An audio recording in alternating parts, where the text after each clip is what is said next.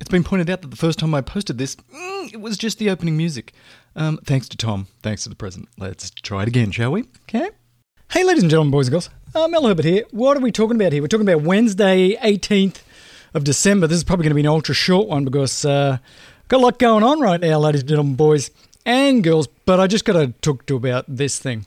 So I'm reading this from Electrek, but it's um, about an automotive news story.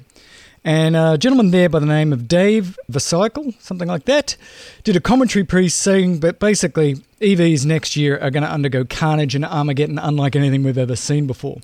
He's predicting, after talking to lots of the usual players, that it's just going to be a terrible year for EVs. I've got to say, I think that they're completely wrong. Although, I've got to say, mm, part of what he's saying is probably true that uh, car makers like Volvo and uh, VW and these people, Mercedes, are really having a hard time selling their EVs, right? They're having a hard time selling their EVs. And you know why? We talked about this on the big show, on the large show, the grand show on Monday. It's because their offerings just aren't that good. Yes, there's a lot of interest in electric cars and people would like to go green and do all that stuff.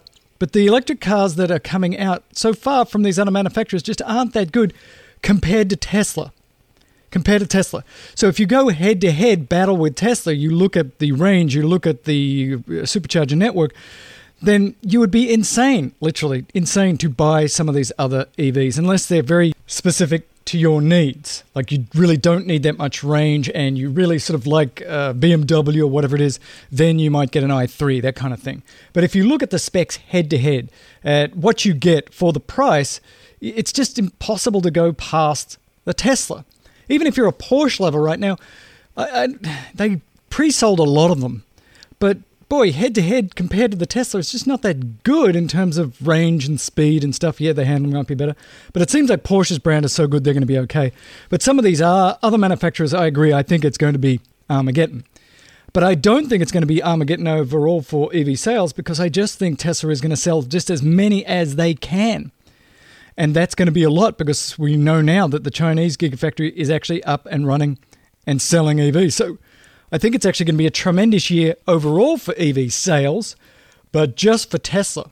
And I don't actually like this. I think it's bad. I think the other manufacturers potentially are in trouble when it comes to EVs.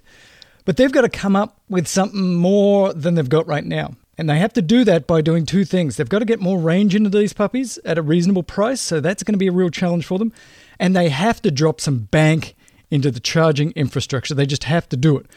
And this, again, just reminds me of how brave Elon was in doing what he did, how important in what he did.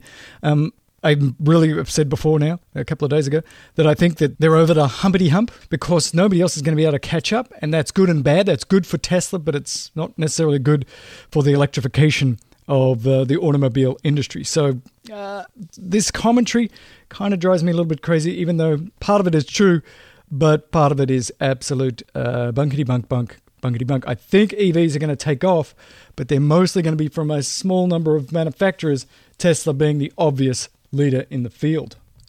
And let's go further with this idea because there's an article in Teslarati by Joey Klender, which is looking at the water consumption for Gigafactory 4.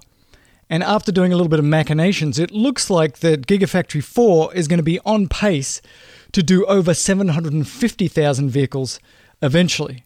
First phase, 250,000, then 500,000, then 750,000 vehicles. And you can read that article, and it's about how much uh, you know, water is required to build a car and how much water they're going to need at the Gigafactory and all of the permitting and stuff that suggests that that's what they're headed for.